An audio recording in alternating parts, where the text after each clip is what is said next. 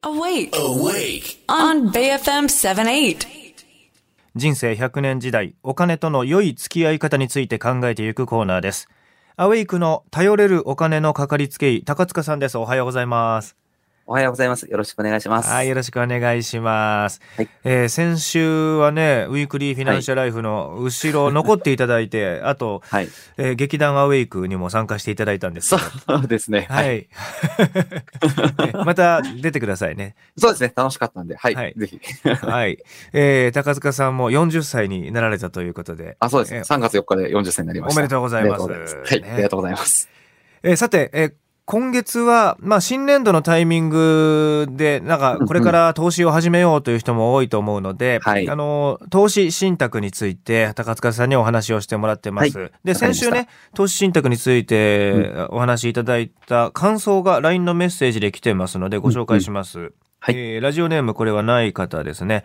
えーリスクの意味知らないと目目先のお利益だけに走りやすいよねというメッセージですね。うん。ありがとうございます。はい。はい。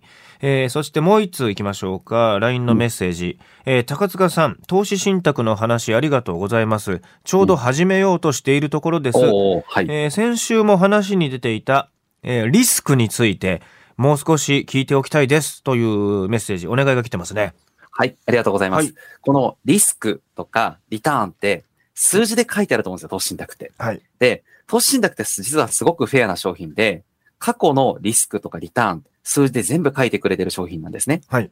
で、そのリスクの数字の見方を、ほとんどの方が知らずに投資信託買ってらっしゃると思います。うん。皆さんコストとリターンしか見ないと思うので、はい今日はこのリスクに書いてある数字の意味、もうちょっとしっかり説明したいと思います。はい。例えば、リターンが10%でしたと。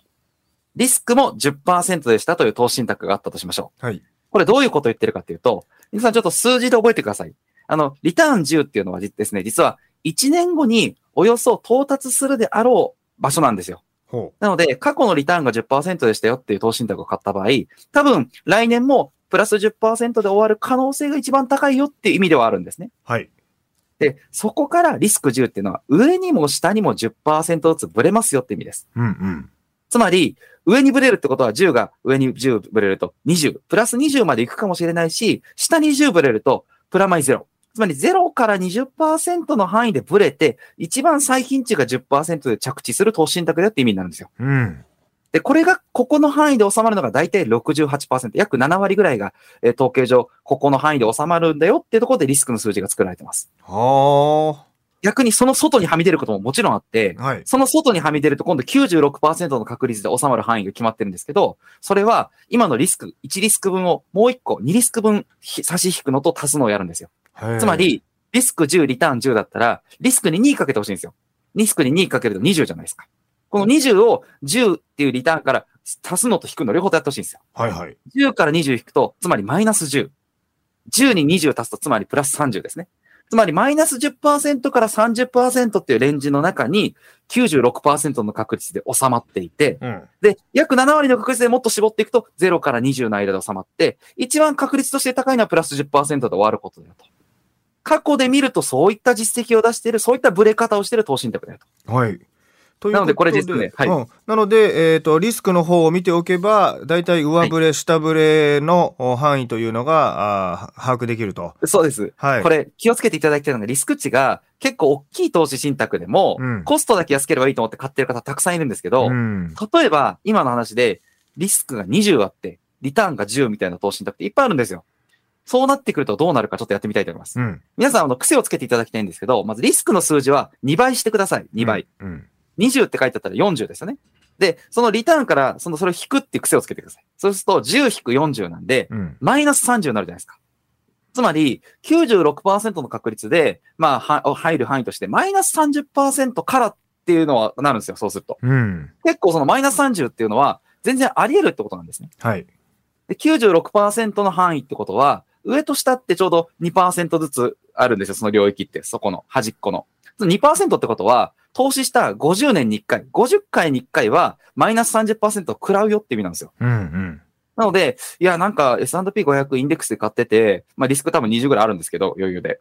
あの、あマイナス30%食らったよと。みんな S&P500 買ってたらいいって言われたのにって言って、あの、失敗してる方いるんですけど、もう当然普通にあるんです。あり得るんですよ。なので、リスクの数字を見ることによって、どれだけブレるのか。うん。それが分かってくると。ゴルフで言うと、あの、カップホールに、あの、ホールカップに一番そのブレるのか、ちゃんと、なんですか、寄せれる人なのか、はい。ぐらいリスク値が大きいかちっちゃいかって違うので、うんリスクがちっちゃいものはすごい優秀なんですよ。ブレづらいってことなんで。はいはい。でブレづらいけど、やっぱりリスクが小さいということは、その分、まあ、あの、増えることも、なかなかち、これは、これはもう必ずそうとも言えなくて、そうとも言えない結局そのリスクとリターンの対比がすごい大事で、はい。リスクが例えば10でリターンが10とか、リスクが5でリターンが5とか、うん。でリリターンは5だけどリスクが10あるとか、うん。そのリスクとリターンを対比を調べるものをシャープレシオって言うんですけど、はい。この数字っていうのはすごくなので重要になってきます。ねえ、まあ、そこで、まあ、リスクの数字をしっかり見て、で、はい今ね、高塚さんがおっしゃったやり方で、えーはいしっかりと、お見通しをお理解するというのを癖づけなければいけないということですね。そうですね。要するに、下振れした時にどのくらい、どこまで行くのかと。はいそ。の最最大瞬間、瞬間風速でどこまで落ちるのかっていうのを知っておくと、はい。あ、怖くないなとか、あ、このぐらいは落ちてもしょうがないお金なんだってことで入れれるようになるかなっていうふうに思います。それを知らないとやっぱりね価値が下がった時に手放してでまた価値が上がりそうだと思ってね手放した金額よりも高い値段で買い直してでそうなんですよ。また価値が下がったから怖くなって手放すみたいなことを繰り返しているとこれはもう、はいいわゆる投資にはなりませんもんね。そうです。本当にあの株式っていうのは短期的なトレンドと長期的な大きな波と二つの波がこう重なってるような動きをするんですけど、うんうんその長期のところっていうのは皆さんなんか理解してなんとなく買うんですけど、そうは言ってもやっぱり短期的なところ、1年2年の動きっていうのもはいどうしても目についちゃうので、はいそこでマイナス10%とか20%を食らうと精神的に来るのはあるので、はい。また回復するのはやっぱり難しいですか？ら、一度マイナス食らうと。うんうん。その中で投資信託のリスクっていうのが低いもの、そしてリスク、低いリスクでリターンがなるべく高いもの、こういうものを探すような癖をつけると、あの、失敗しづらくなるかなと思います。はい、えー今日の内容はアウェイクのポッドキャストそして Spotify や Apple のポッドキャストでも聞くことができます。で高塚さんの YouTube チャンネルお金のお金の教育チャンネルというのもありましてそちらもチェックしてみてください。えー高塚さんへの質問も募集中です。はいえーフィナンシャルクリエイト代表取締役高塚智博さんにご登場いただきました。ありがとうございました。はい、ありがとうございました。はい、また来週もよろしくお願い。します。はい、お願いします。